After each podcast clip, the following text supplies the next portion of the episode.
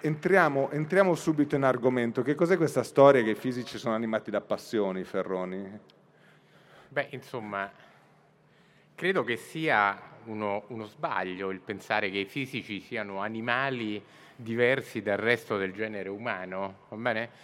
Ora però è vero che non ci vengono date moltissime occasioni di poter far vedere quelli che sono, quello che è la nostra, la nostra vita, il nostro rapporto con la scienza, ma anche il nostro rapporto con la vita quotidiana. La scoperta del bosone di Higgs in un certo senso è un fenomeno eccezionale perché è finito sotto i riflettori del, dei media e quindi ha avuto la risonanza che ha avuto. Però se pensate, la manifestazione di, ehm, dire, di, entusiasmo, la coda fatta la notte, per lo più da giovani, bisogna dire, che hanno partecipato a questa impresa, eh, se vogliamo anche spoeticizzarla, eh, non è molto diverso da quello che fa eh, chi magari non fa fisica, ma che ha la passione per qualche cosa e per quella è disposto sostanzialmente a fare la notte in bianco per guadagnarsi il posto migliore. Non c'è, voglio dire, bisogna anche eh, da questo punto di vista, non dare tanti giovani così come Aspetta, fosse un concerto rock. No, e eh beh, questo eh beh, ho capito, però voglio dire, questa parte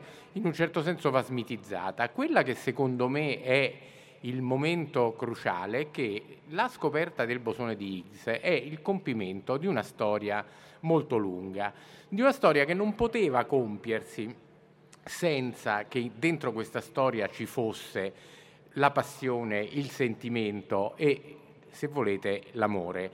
Quella del bosone di Higgs è veramente una storia con i suoi tempi, con quelli che, che la fisica detta piuttosto che, eh, piuttosto che una storia d'amore tra due, eh, tra due esseri umani, tuttavia ha degli elementi eh, che ritornano. C'è il momento in cui uno diciamo, comincia a cercare, no? il momento, anche questo nella vita, c'è il momento in cui si pone il problema diciamo, che vuole eh, manifestare la sua vita con degli affetti che fino a quel momento non erano stati al centro della sua vita. C'è un percorso, c'è un percorso molto lungo che è quel percorso fatto di, di, sofferenza che è il corteggiamento. C'è un percorso molto lungo in cui ovviamente qui la storia è un pochino più complicata, non si compie nell'arco no, diciamo, della vita, se volete, eh, sentimentale di una singola persona e c'è il passaggio da una generazione all'altra. Questa è una cosa estremamente importante sulla quale poi forse torneremo. Lungo questo percorso ci stanno le delusioni, perché insomma, a un certo punto uno dice va bene, io ho lavorato tanto, adesso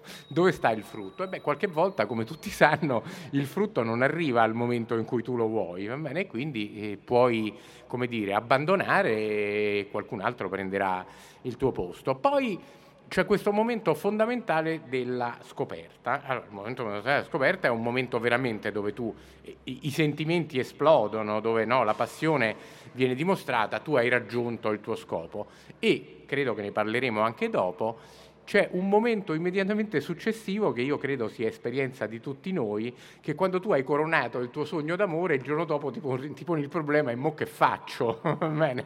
Cioè, come continuo diciamo, a riempire la mia vita di sentimenti che non possono essere esattamente come quelli di prima, perché chiaramente devo aggiustare qualche cosa, perché non sto più cercando, va bene, devo fare un'altra cosa.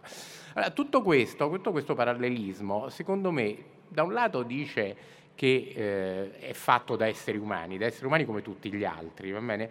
Che di diverso forse hanno il modo in cui riescono a coniugare il personale col collettivo e di questo forse se ce ne dai modo magari avremo modo di, eh, di esplorare questa dimensione che è propria della scienza e forse ancora più propria della scienza che noi qui rappresentiamo che, eh, che è fatta veramente da raggiungimento di obiettivi attraverso collettivi di lavoro che sono assolutamente eh, integrati, ma che permettono a tutte le individualità poi di manifestare eh, quello che sono e di avere le loro soddisfazioni. Così in breve siamo riusciti a rendere umana la fisica, a rendere umana la, la, la, il percorso, rendere umano addirittura nel, nel novero delle più violente passioni umane il lavoro della ricerca e della scoperta? Ma guarda, eh, io penso che ci siano, diciamo, intanto come si fa diciamo, a capire che tu puoi avere la passione, no? che, che questo, questo, motore alla fine è un motore potentissimo, lo sanno tutti, cioè qual è il motore, è il motore del mondo? No? Il motore del mondo eh, sono le emozioni, il motore del mondo sono le motivazioni che vengono dalle passioni, dai sentimenti, non è che se uno si mette al tavolino e dice adesso io penso cioè, io credo che uno si possa anche mettere al tavolino e dire adesso io da domani faccio i soldi, va bene? Però non credo che questo di per sé sia il motore del mondo. Può succedere e può anche razionalmente riuscire, però non credo che sia questo il punto. Io penso che bisogna che ci sia un sistema educativo che riesca a trasmettere l'impressione che tu, singolo, che credi ovviamente di poter dare il tuo fondamentale contributo a qualcosa di importante, tu sia valorizzato, tu riesca a trovare la tua strada, tu riesca in qualche modo a esprimere tuoi, le tue capacità e in, un, in una cosa che le riconosce. Allora io credo che una delle cose fondamentali del nostro modo di lavorare, del nostro modo di insegnare, del nostro modo di lavorare è che Certamente non è eh, un luogo comune che studiare eh, fisica eh, è difficile e va bene, lo è, ma poi ci sono tante cose difficili nel mondo e questo, quindi se uno ha la motivazione lo può fare. Ma l'importante è che nel momento in cui uno viene messo nel meccanismo della ricerca, nel meccanismo della grande impresa, tu non sei più il giovane apprendista che deve in qualche modo rispondere in ogni momento agli ordini, eseguire e girare. No, tu sei uguale a tutti gli altri. Le tue idee valgono quanto quelle del premio Nobel. Possono essere sbagliate e te le prendi veramente dure, va bene, però in, in qualche modo se le prende anche lui. Cioè questa, questa espressione in qualche modo di coniugazione della, della democrazia eh, nella ricerca e questo però è il suo vero motore, cioè, questo è il suo vero motore. Questo è interessante, ne parleremo anche dopo magari perché poi vi dovrò chiedere anche dei sentimenti negativi nella scienza perché ci saranno sicuramente anche quelli immagino, però adesso vorrei, vorrei cominciare eh, a, a, parlare un pochino anche con Cazzanevas perché eh, la, mia, la mia domanda, quello che mi chiedo normalmente ma che forse ci chiediamo tutti quanti è come, che cosa fa sì eh, che una persona mh, decida di dedicare e di destinare tutto il suo percorso, tutta la sua carriera professionale eh, a un'impresa come la ricerca del bosone di Higgs che parte di fatto negli, alla fine degli anni 60, ma soprattutto con la costruzione di LHC, il grande acceleratore di Ginevra, eh, ci sono persone che hanno dedicato quasi 30 anni a questa impresa per arrivare a questa scoperta. Quanta determinazione ci vuole oltre alla passione? Grazie. Sì, parlerò, parlerò in inglese perché eh, capisco l'italiano, ma un italiano un po' approssimativo.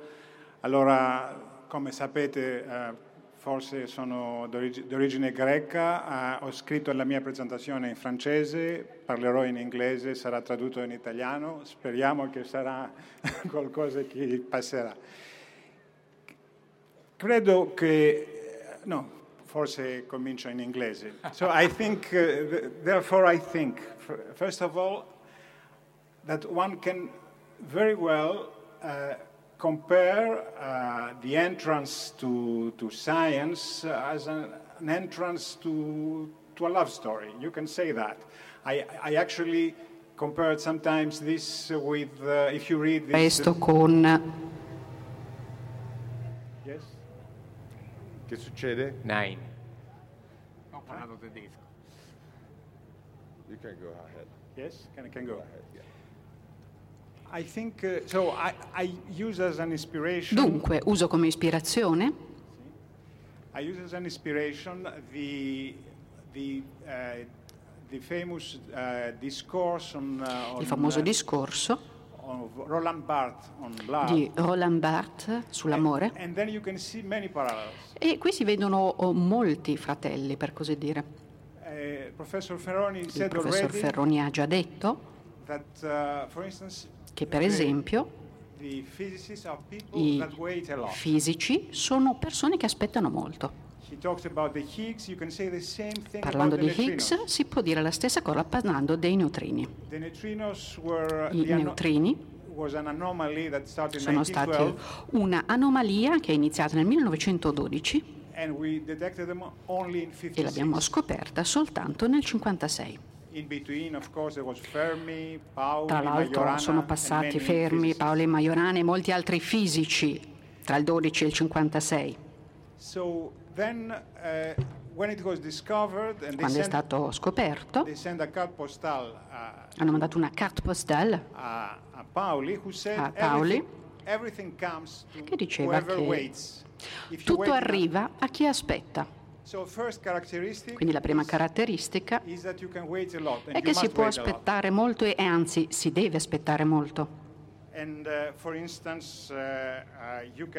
uh, Per esempio, in Roland Barthes, vediamo che lui parla dell'identità fatale the, della persona che ama, dell'amoroso, della persona che ama, l'amante, colui che ama. E dice che si tratta soltanto di aspettare. Però un, due o tre volte nella propria vita si fa una scoperta e questo basta per mandarci avanti per il resto della nostra vita. Sono momenti grandiosi questi. Thinker, Anche qui faccio riferimento a un pensatore francese, Alain Bayou, che dice che la felicità dell'amore è quando si accetta l'eternità in un momento. Questo accade per esempio nelle rivoluzioni, nelle grandi opere d'arte e nella gioia metafisica che si prova, quando si capisce in profondità una teoria. Quindi come hanno iniziato le persone? Anche qui possiamo fare un raffronto uh, con gli innamorati che sono gelosi, perché come i gelosi, questi cercano di stabilire delle correlazioni tra indici che mostreranno una realtà nascosta. La scienza vuol dire cercare dei pattern, quindi degli schemi, degli ordini nell'universo. Di fatto voi sapete molto bene che, il Greek cos- che cosmos in greco significa ordine, fa riferimento a un ordine, un buon ordine. Questo il termine greco cosmos. Diciamo per, ese- per esempio cosmetici. So. Per esempio per gli ornamenti diciamo cosmetici, quindi è la stessa cosa. So people people Quindi queste persone sono appassionate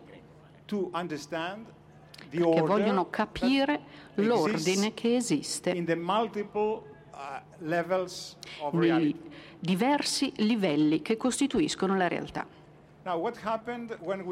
Cosa è successo quindi quando abbiamo scoperto il bosone di Higgs? Beh, è stata una grande gioia, proprio perché per la prima volta abbiamo trovato che capivamo molto bene quello che succede in una determinata scala,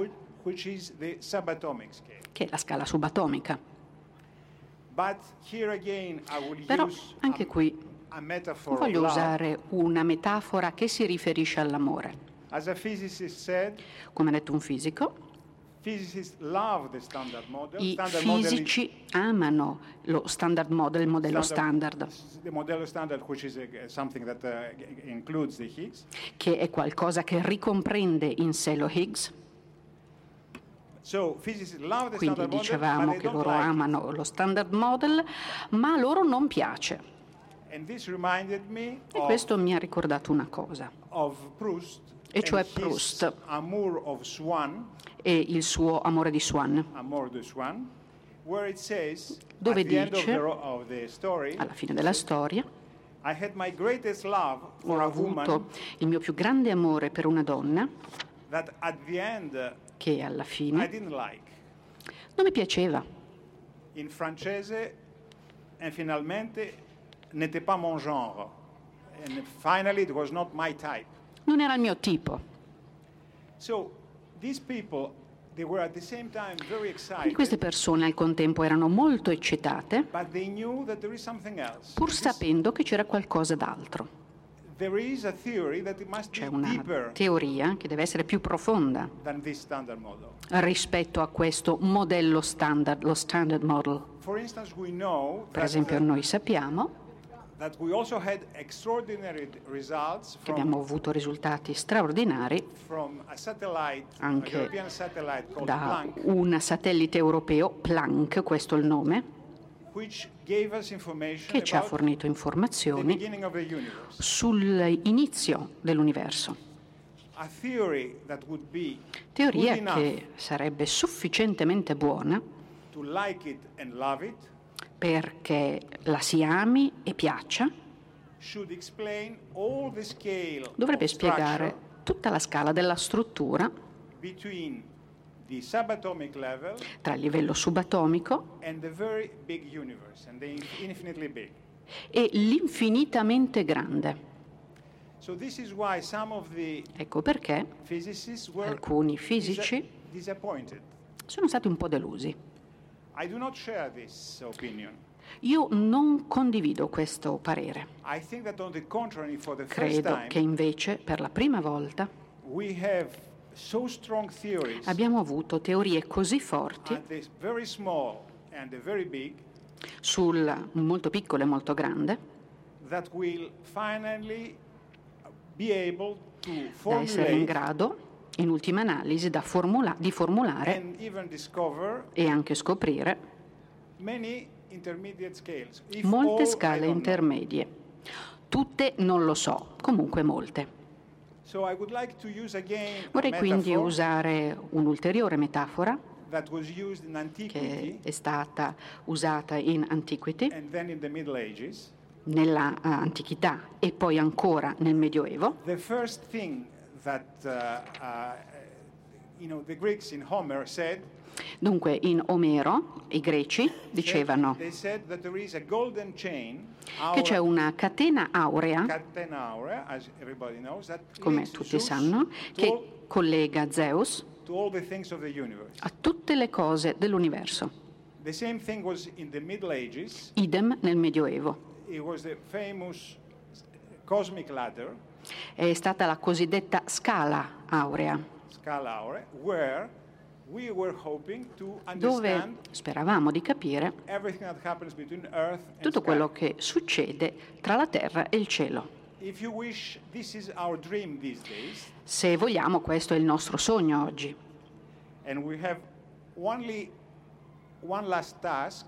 E abbiamo solo un ultimo compito, last, o meglio, non è un ultimo compito, è un compito, vale a dire capire dove si va da qui. E questo è il mio ultimo punto. Gli scienziati molto raramente uh, hanno a che fare con le certezze. Uh, they have very, very often Molto spesso hanno invece a che fare con l'incertezza, cioè da qui dove vado, quali sono gli strumenti che devo trovare. E direi che finisco questa parte con una citazione di Feynman che ha detto ciò che caratterizza i buoni scienziati, do, indipendentemente da quello che fanno, so sure è il fatto che non sono così sicuri e certi come il resto del mondo. Sono arrivati a vivere con il dubbio in se stessi, what il what if. What if. Ils peuvent penser, uh, I'm sorry, they can think Possono probably pensare forse, probabilmente,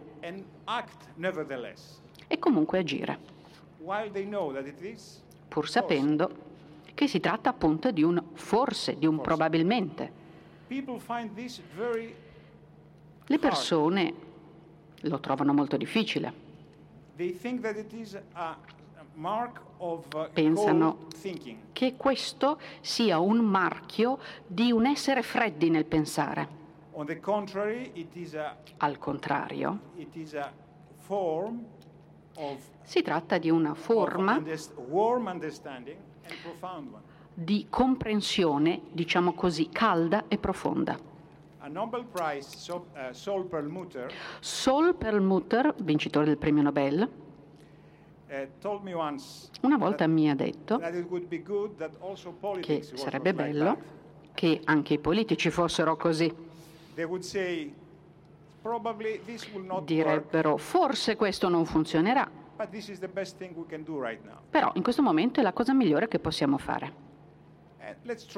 We'll see. Proviamoci, vedremo. So this, this, Non voglio Roosevelt stancarvi con questo comunque, questo è quello che diceva Roosevelt. So these are very few Questi sono pochissimi tratti che caratterizzano quello che io ritengo essere l'attività scientifica. Questa è la parte interna. Poi c'è anche una parte esterna, il modo in cui il pubblico vede la scienza. A volte vedo che probabilmente il pubblico vede la scienza come io vedo il baseball. Non capisco i ruoli, nemmeno perché siano felici, perché piangano, però ho un certo rispetto. Questa è la visione dall'esterno degli scienziati. An ancient uh, uh, reference. Ho anche un riferimento che va più in là nel tempo, of uh, uh, Platon, È Plato la in- storia in Theaetetus.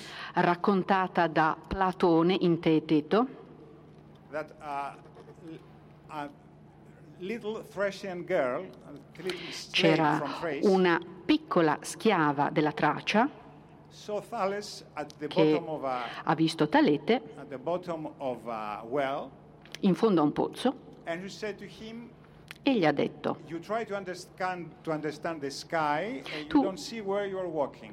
cerchi di vedere il cielo ma non vedi dove stai lavorando.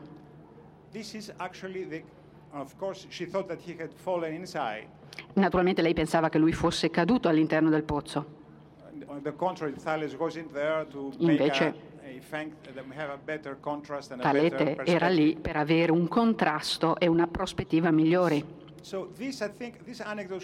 how Questo aneddoto dimostra la stranezza di come la scienza può apparire dall'esterno, vista dall'esterno.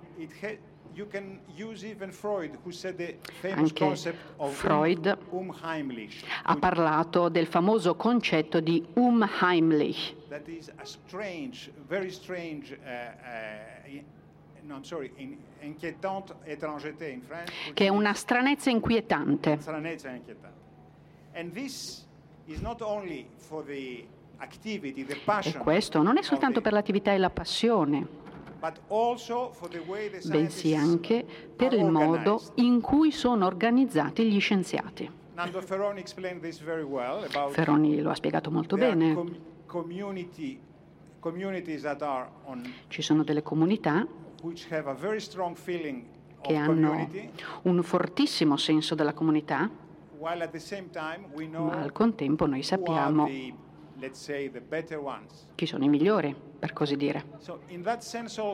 Quindi- Questo è un second secondo tratto.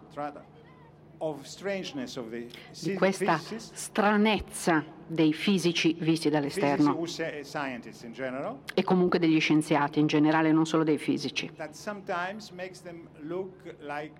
che talvolta li fa apparire come una tribù amazzonica. So that's why we have sociologists. Ecco perché abbiamo i sociologi, tra poco ho finito, che a volte arrivano nei laboratori uh, per esaminare l'attività scientifica, proprio come se fosse uno studio etnografico. Quindi tra il dentro e il fuori, Uh, spero che vi siate fatti un'idea di quella che è l'attività scientifica. Grazie professor Cazzanevas. Cazzanevas ha toccato un paio di argomenti particolarmente interessanti, perché fino adesso vi hanno raccontato la parte bella, insomma, Ferroni parlava della democrazia in questi meravigliosi, enormi gruppi di ricerca, eh, di questo innamoramento collettivo, di questa passione collettiva per la scienza, dopodiché ci sono degli aspetti che ancora non vi hanno raccontato e che però andiamo subito a toccare. Per esempio uno si chiede se esist- non esistano per caso anche delle invidie o soprattutto la competizione in questo ambito scientifico. C'è un aneddoto che racconta Fabiola Gianotti eh, che ha avuto l'onore eh, di, di essere il chairman della, della collaborazione Atlas proprio, proprio quando c'è stato l'annuncio ed è stata lei a fare l'annuncio della scoperta eh, del bosone di Higgs.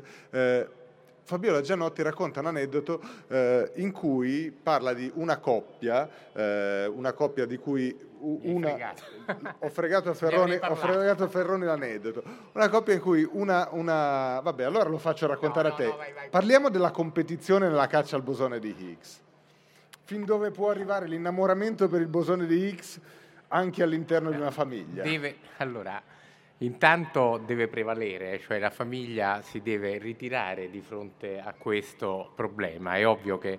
No, parliamo della competizione più in genere. Dunque, la scienza, e la nostra in particolare, ha una peculiarità che è anche abbastanza difficile da spiegare, ma credo che se venisse compresa dalla società in maniera, eh, diciamo, eh, nella sua complessità, ma potesse essere metabolizzata, sarebbe un progresso per l'intera umanità. Allora, non si può fare una grande scoperta se uno sta ri- rilassato e dice, vabbè, ma se la faccio dopodomani, che cosa cambia, no? Serve la competizione. Allora servono dei gruppi di ricerca che in competizione dura cercano di arrivare primi.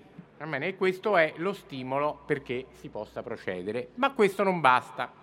Perché all'interno di un gruppo di ricerca, grande come sono i nostri, forse è inutile nascondercelo, confessiamo, cioè l'LHC ha dei gruppi di ricerca che sono formati da 2.000 persone, da 3.000 persone, va bene?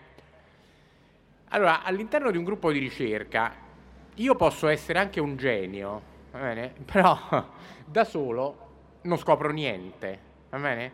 Mi devo appoggiare a una struttura collettiva di persone che possono essere più brave di me, meno brave di me, ma che comunque sono, diciamo, la base che costituisce la possibilità di scoprire. Va bene? Allora quindi è inutile che io affermi la mia individualità, dice io sono bravo, tu non capisci niente, tu obbedisci. Non funziona così.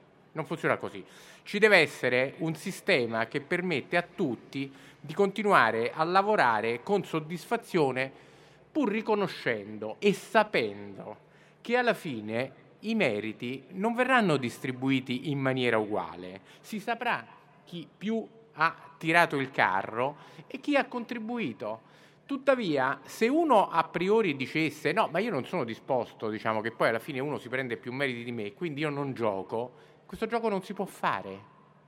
Ora, non so se capite che qui dentro c'è un meccanismo che se trasportato in altri settori della società, forse renderebbe diciamo, la vita più semplice a tutti, va bene? Eh? Si andrebbe avanti più velocemente in moltissimi campi, perché la chiave non è appunto solo nella competizione, ovviamente la competizione ci deve essere in tutti i campi, questo sappiamo che c'è, c'è, nel, no? c'è nell'industria, c'è nell'innovazione, c'è in qualsiasi cosa, forse non c'è nella pubblica amministrazione, ma questo diciamo adesso lo possiamo, eh, lo possiamo saltare. Però non è l'unico meccanismo vincente, perché poi all'interno della struttura la competizione ci deve essere ancora. Ma questa competizione, che permette, diciamo, poi alle persone più brillanti di emergere e comunque di tirare di più degli altri, questa competizione non può andare a scapito del collettivo. perché altrimenti si rompe il meccanismo, si rompe il giocattolo. Quindi ci deve essere un sistema veramente di un equilibrio delicato che si crea all'interno di queste grandi comunità che permette di mantenere questa cosa. Poi, mi, poi c'è un altro aspetto ancora, dice va bene, ma uno vince e uno perde. Che succede? Succede che nel nostro almeno mondo a quelli che hanno perso viene riconosciuto comunque un merito che è fondamentale, va bene? Quello di aver partecipato e non è De Coubertin. Il problema è che se loro non avessero partecipato, nessuno avrebbe vinto. Insomma, credo che non sia facile trasferire questa cosa, diciamo, in un modello adattabile a tutte le circostanze, però io credo che in questo ci siano degli elementi profondi. Non è che non ci siano inimicizie, non è che non ci siano invidie, ma queste non possono trasparire a livello di fare danno, perché altrimenti il danno non solo ricade sugli altri, che tu sarai pure contento secondo alcuni schemi della società moderna, ma ricade su di te. Eh, diciamo ora, il masochismo garantisco che non è parte dell'educazione del fisico, va bene? E, e, questo all'interno di un grande gruppo, una grande cooperazione, però non sfugge all'aneddoto della Gianotti.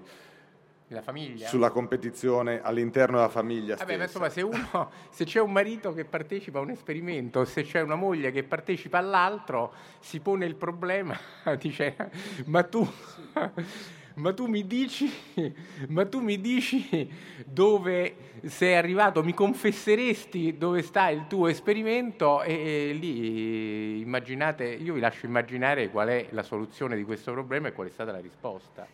Perché veramente... Eh? Prego. Vorrei dire qualcosa. È veramente un problema molto difficile, non dobbiamo nasconderlo. Non è una competizione in sé. Ho parlato dell'interno e dell'esterno. Emmanuel Kant lo chiamava ragione privata e ragione pubblica. In questi giorni ci sono molti più tipi di ragione. C'è la sfera dei giornalisti quella della blogosfera,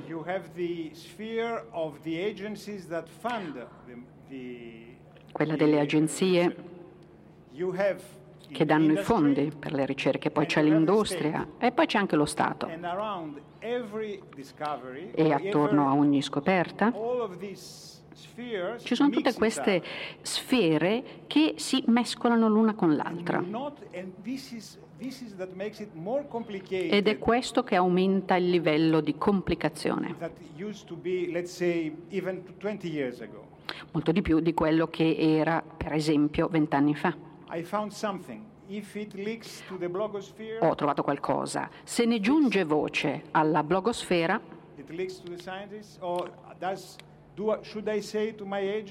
o per esempio, devo dirlo alla mia agenzia, e se poi è sbagliato? Cosa diranno? Ecco perché ho detto che uno dei problemi degli scienziati del giorno d'oggi è l'incertezza. Non solo su quello che faranno, ma anche su quello che diranno e come realizzeranno certe cose.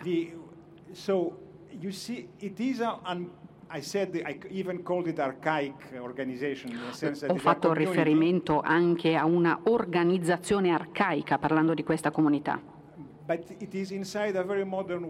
Però è all'interno di un mondo che è molto moderno. E gli scienziati i trucchi moderni li conoscono tutti. Se, se, se posso, a me diciamo che poi se la moglie l'ha raccontato al marito, o diciamo, il marito l'ha raccontato alla moglie, è un aspetto tutto sommato diciamo, marginale del problema, però volevo dirvi una cosa, cioè io sono pro tempore quello che finanzia la grande impresa, quindi ci mette i soldi, segue con passione, non partecipando direttamente perché io non faccio nessuno dei due esperimenti che hanno scoperto l'Higgs, però vi, vi dico in tutta onestà che quando è stato scoperto bene, fino al giorno in cui mi è data una telefonata che mi ha detto guarda abbiamo, crediamo di aver scoperto l'Higgs, domani bene, eh, annunceremo questa cosa in qualche forma, non è che nei, nei mesi precedenti, non è che l'X si scopre in un giorno, è un processo no, in cui ogni giorno si accumula l'evidenza.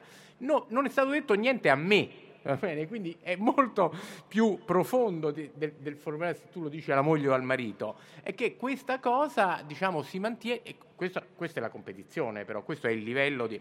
Stavros ha ragione, eh, non siamo attrezzati a eh, relazionarci con gli strumenti eh, più moderni che in qualche modo eh, vendono o svendono tutto quanto in, come si dice, online, no? Imme- immediatamente, e in cui il, la verità, la certezza, l'incertezza, il falso, il rumor eh, si, me- si mescolano in un modo che il pubblico non, non può capire e credo che lì poi ci sia anche la potenzialità di un danno grave perché non c'è peggior cosa che dire, annunciare che tu hai, scoperto, hai fatto una grande scoperta e poi quella non era una grande scoperta, ci devono essere dei meccanismi di protezione, dei meccanismi di controllo, il che non esclude l'errore, perché l'errore è parte della scienza, però la leggerezza non è parte della scienza. Eh?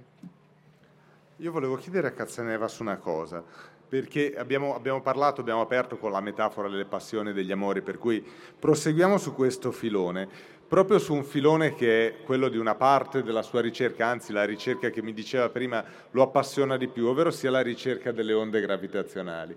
Le onde gravitazionali sono previste dalla relatività di Einstein, eh, sono stati allestiti importantissimi esperimenti per cercarle, LIGO negli Stati Uniti, Virgo a Pisa, eh, di, cui, di cui Cazzenevas è presidente. Ma quando non trovate qualcosa, vi sentite come gli innamorati respinti? Spinti, no? Respinti, rejected. Refusé. Si, si on comprend quelque chose, c'est ça Quand vous ne trouvez pas ce que vous cherchez comme Yes. Uh, this is part of what I before. Questo fa parte di quello che ho detto prima. Uh, E cioè che, per esempio, noi abbiamo scoperto lo Higgs, ma ci sono due cose che non capiamo. Two, it- probably two is uh. Anzi, due forse troppo poco. Diciamo pure tre o quattro che non capiamo. La uh, prima è perché la materia the matter we know is only 5% che conosciamo eh, è solo il 5% dell'universo. Of, uh, Questo è un problema famoso, quello della energia eh, oscura e della materia. E poi non capiamo per niente i neutrini. They are a stranger to the standard model. Just- Sono estranei allo standard model, modello standard. E in terzo luogo, naturalmente, non abbiamo ancora una teoria uh, che colleghi gravità uh, e mondo subatomico. Ora, noi cerchiamo di capire meglio la gravità perché se si capisce la gravità si capisce anche quello che, cambia- che chiamiamo i cambiamenti di fase dell'universo quando si espande. Quindi è molto importante identificare queste onde gravitazionali. Uh, E tra l'altro non sono più il presidente di. Virgo, lo sono stato solo fino allo scorso anno, ora non più.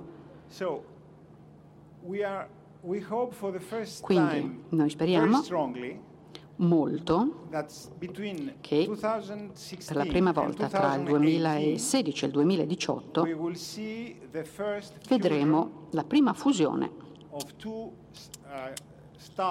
di due stelle che sono buchi neri e identificheremo, scopriremo le prime onde gravitazionali. If we don't do that, if we don't detect them, Se invece non arriviamo a identificarle, allora due cose. Our astrophysics is not very good, O i nostri astrofisici non sono bravi a sufficienza, to, to oppure dobbiamo cambiare qualcosa nella gravità. We'll. Ma noi siamo molto speranzosi di riuscire a farcela. E poi- that will, will C'è un altro programma che avrà 10 volte più sensibilità. E noi pensiamo che questa sarà l'ultima parola. Quindi adesso, ancora una volta, le onde gravitazionali sono qualcosa che è iniziato nel 71 e potremmo arrivare alla scoperta nel 2016. Stessa storia. E una volta che scopriremo le onde gravitazionali,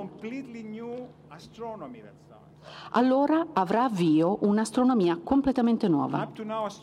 Finora l'astronomia è stata la luce dalle stelle, vedevamo le stelle, e anche onde radio dalle stelle.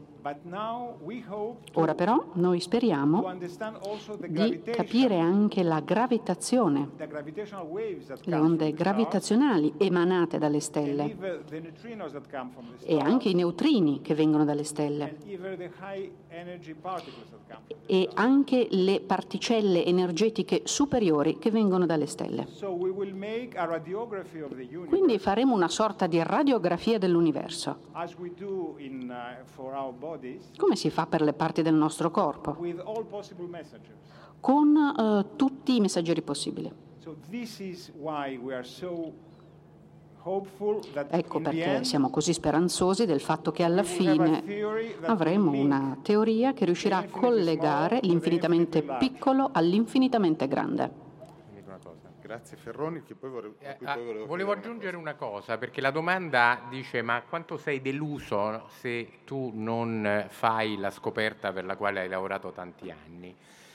Allora, intanto c'è questo, molto spesso noi lavoriamo appunto cercando una cosa di cui siamo profondamente convinti debba esistere. Il bosone di Higgs certamente apparteneva a questa categoria e le onde gravitazionali anche esse appartengono a questa categoria, devono esistere.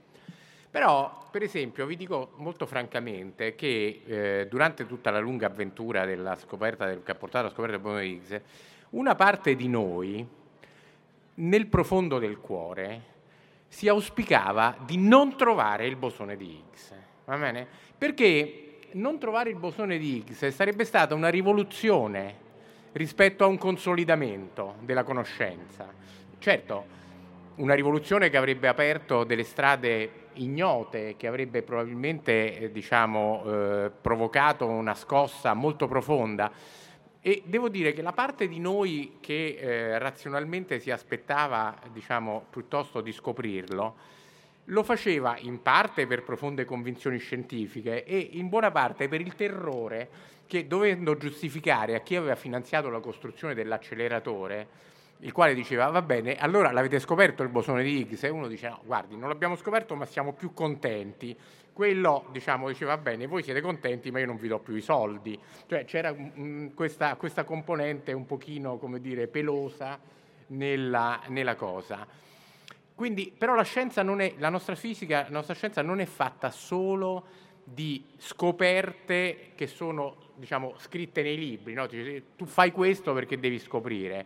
Cioè, spesso noi incontriamo l'inaspettato, eh? qualche cosa che, che, che, non era aspettato e quello è un momento veramente ancora più emozionante e coinvolgente rispetto a quello di cui, di cui abbiamo parlato. Vabbè, poi le delusioni ci stanno perché uno nella vita vorrebbe vincere qualcosa, eh? cioè si sa che uno preferisce vincere che perdere. Quello sempre, però Ferroni, eh, uno, rimanendo, rimanendo, un pochino più sulla fisica che sull'aspetto emotivo in questo momento, perché Parlando di queste grandi imprese, parlando della ricerca delle onde gravitazionali, della scoperta dei neutrini, parlando anche solo della costruzione di una macchina come LHC, abbiamo, dicevamo eh, la progettazione di LHC inizia negli anni 80 e si arriva ai risultati nel 2012, quindi sostanzialmente tutta la carriera lavorativa di un fisico eh, e in realtà eh, più di una generazione di giovani che si forma su questa macchina e costruisce questa macchina e arriva a portarla a funzionamento. E poi l'HC funzionerà ancora per diversi anni.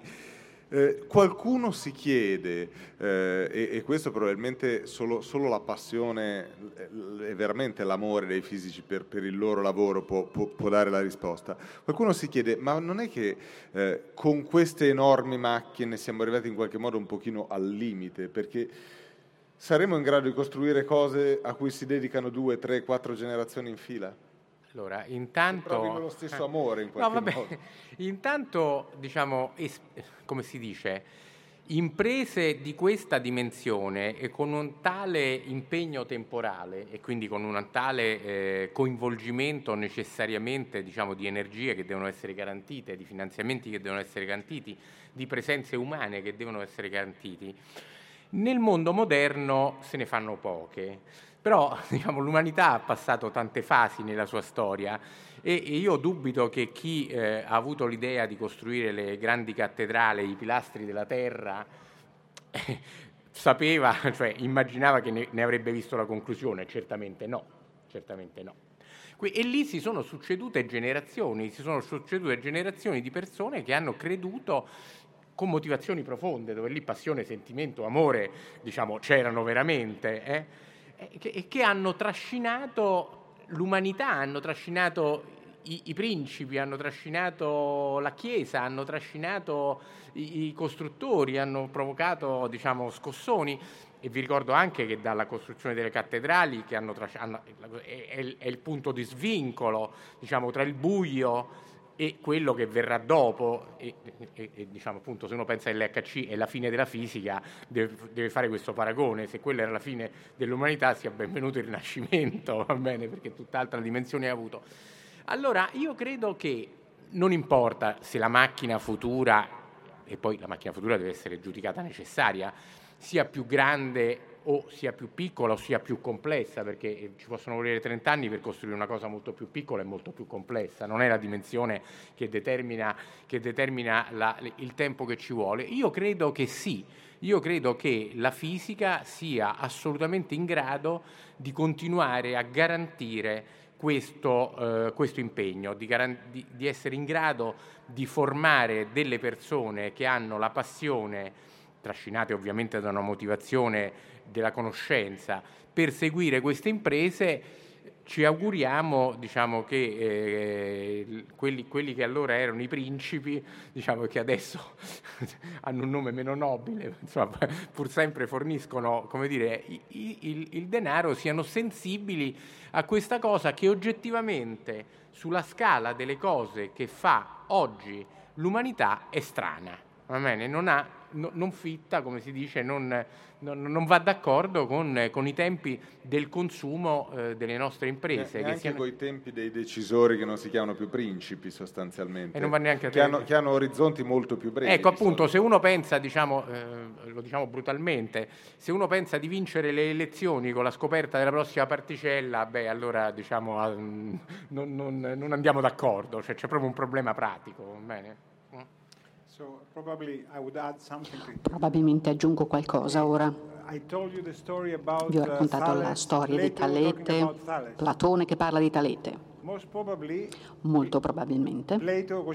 Platone pensava a Socrate. E Socrate, come noi sappiamo, è stato condannato a morte. da Atene. Da allora quello che è successo è che uh, tutti i filosofi e tutti i discepoli, gli studenti di Socrate, hanno creato delle scuole. Liceo, accademia, i giardini, portico. Questo perché da allora volevano che la scienza avesse una sua certa autonomia, in modo tale da creare questa commistura di fraternità e competizione. Le istituzioni di oggi CNRS, da cui vengo io, INFN, eccetera, eccetera, sono eredi di questo. Cioè vanno a creare uno spazio per le nuove idee, per l'innovazione.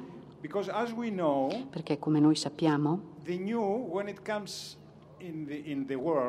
quando arriva qualcosa di nuovo nel mondo, come un bambino non è perfettamente adattato, ha bisogno di uno spazio in cui ingrandirsi.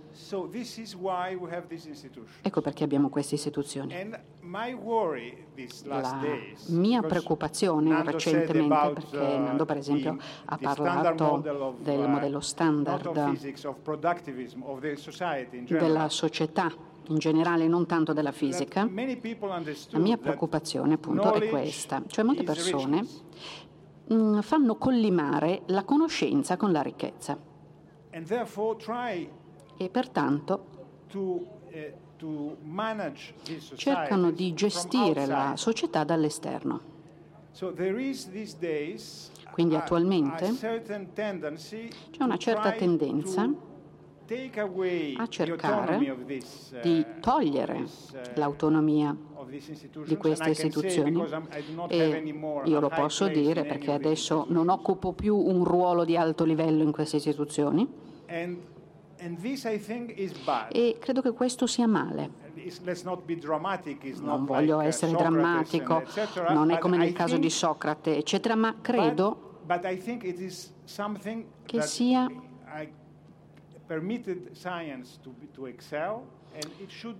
qualcosa che dovrebbe restare com'è perché ha permesso alla scienza di eccellere. Grazie Cassianeva. Tra poco noi dobbiamo fermarci, però io vorrei che in breve eh, mi, mi, dobbiamo fermarci per lasciare anche un po' di spazio al pubblico, però vorrei che molto in breve mi diceste, abbiamo parlato fino adesso eh, di, questa, di questo amore per la conoscenza che è una grandissima infatuazione individuale e collettiva allo stesso tempo. Vi va di andare sul personale e di dirmi come è nata in voi questa passione, Ferroni? Ma, diciamo, come tutti gli studenti, guarda, come tutti gli studenti all'uscita del liceo, uno non è che abbia proprio le idee chiarissime, non è che 40 anni fa credo fosse molto diverso da oggi. Ovviamente sei guidato da quello che ti è riuscito meglio. Ora, ovviamente, diciamo, a me era riuscita molto bene la matematica, la fisica, come noto in Italia, licei non, praticamente non si insegna, quindi quello non poteva succedere. Per cui, diciamo, eh, attraverso una riflessione complessa, quella che fanno eh, le persone eh, a 18 anni, e con una famiglia che ti continua a dire ma che sei matto, vuoi fare matematica, vuoi fare fisica, ma tu muori di fame, fai ingegneria che lì si fanno i soldi. Eh? Quindi da tutta questa cosa a un certo punto, questo l'ha detto oggi Stavros in un'altra versione del, dell'incontro, a un certo punto tu vai a dormire pieno di dubbi, ti svegli la mattina e ti vai a iscrivere a fisica. Perché durante la notte evidentemente ci sono dei meccanismi che ti permettono di... Hai distillare. sognato degli ingegneri? Beh, ho sognato, probabilmente avrò sognato l'ingegnere che faceva cadere il ponte, adesso non, non, non ho idea, diciamo, di qua. Comunque, a un certo punto uno va a fisica e poi lì devo dire che il giorno dopo ho capito che non mi sarei pentito di questo, perché lì ho conosciuto dei professori straordinari, cioè delle persone che oggettivamente erano, eh, non lo so, ti aprivano, voglio dire, il mio professore de, di, di, di, di, meccanica era Cattaneo. Non parente. No, e, ehm, cioè un signore dell'Ottocento con la classe però diciamo di quello che sapeva spiegare. Il mio professore di fisica era Edoardo Amaldi, eh, il mio professore di, mh, di metodi matematici ma che la matematica metazzatia mi piaceva, era Bruno Tuschek e questo meriterebbe di per sé un discorso a sé. Bruno Tuschek è quello diciamo che un giorno avendo avuto un incidente stradale sono arrivati i poliziotti, parlava un po' diciamo italo-tedesco, sono arrivati i poliziotti e gli ha detto no perché io il mio sistema di riferimento andavo esattamente con mia velocità ma lì improvvisamente altro ha, accelera- ha decelerato e quindi io ho urtato. L'hanno portato al manicomio. È andato Edoardo Amaldi, l'ha tirato fuori, dice guarda questo è uno dei più grandi fisici del Novecento, ridatemelo, diciamo, poi, poi, pago io. No, anche LHC deve molto a Bruno Tuschek, per cui eh, eh, gli, gli cioè, acceleratori... Non lo so, ho avuto Giorgio Salvini che si metteva sulla sedia con i pesi diciamo, e faceva vedere l'effetto del momento di inerzia. Cioè, voglio dire, e, e, altri. Quindi forse sono capitato in un momento fortunato, non lo voglio sapere, però diciamo, il giorno dopo ho capito che quella era la mia strada, che meritava diciamo, di studiare giorno e notte per arrivare da qualche parte. Poi a un certo punto quando tu fai la tesi ti danno ti dicono che un esperimento che deve funzionare fra un anno è nelle tue mani, va bene? Perché a me hanno messo in una beamline del CERN con 100 oggetti, diciamo che si chiamano vetri al piombo, ma insomma non importa, con un fascio di particelle e mi hanno detto guarda, quando hai finito di metterli tutti a punto ti laurei, va bene? E se non funzionano l'esperimento non funzionerà. E questo senza che venisse il mio professore, come si chiama, il relatore di tesi, il quale è venuto la tesi l'ha letta, no, ve lo dico perché poi non faccio il nome però, l'ha letta diciamo, una sera ha detto, eh, dico, ma io mi devo laureare, professore, fra un mese. Quello ha detto, ah beh, caspita, è vero, ma io ti devo correggere la tesi. Come si fa? Dice, ma, dice, allora dice, guarda, portamela alla stazione Termini, perché io stanotte vado a Ginevra, me la leggo stanotte sul treno, va bene, poi te la ridò. Ma questa è la fisica, eh? lo faccio anch'io con i miei studenti. Cioè, alla mia, eh, la persona più brava che probabilmente io ho laureato e ha dottorato, va bene, la tesi gliela leggevo mentre mangiavo degli hamburger a casa di quello, peraltro che mi aveva letto la tesi, non so se capisci, e, e dice, ma eh, a un certo punto ha detto, professore, la mia tesi è tutta macchiata di unto. Ho detto, vabbè, ma insomma adesso la ristamperai, ma cioè, voglio dire, questa è la fisica, però capisci anche come qui si lega, no? si lega, la vita con la passione e con la scienza, cioè ci deve essere un motore di questo tipo. io non, non, ti nascondo un moto di invidia perché credo che il mio di relatore non l'abbia proprio letta, neanche in treno. Stavros, come è scoccata la scintilla? A tradire, si dice tradire la mia età, perché io eh, ho detto eh, voglio eh, divenire, diven- no, eh, diventare, diventare eh, fisico nucleare come Gagarin, che era falso, perché Gagarin non era un fisico nucleare. Ma c'è una cosa, questa, per nostra, nostra età, eh, agli anni 16 era qualcosa di straordinario, la, la, la Gagarin, lo spazio e queste cose. E forse eh, qualche anno fa ho pensato che finalmente faccio come, come tu hai detto, uh, fatto, faccio l'astroparticelle. E mi, mi ho detto, finalmente l'astroparticelle è questa cosa, è il cielo e le particelle, dunque nucleare come, come Gagarin. Dunque ho finito per fare la cosa che voleva quando, quando aveva beh, dieci anni. Così, una passione così giovanile? Sì. Eh. Io vi ringrazio entrambi perché a questo punto lascerei spazio a domande e interventi da parte del pubblico.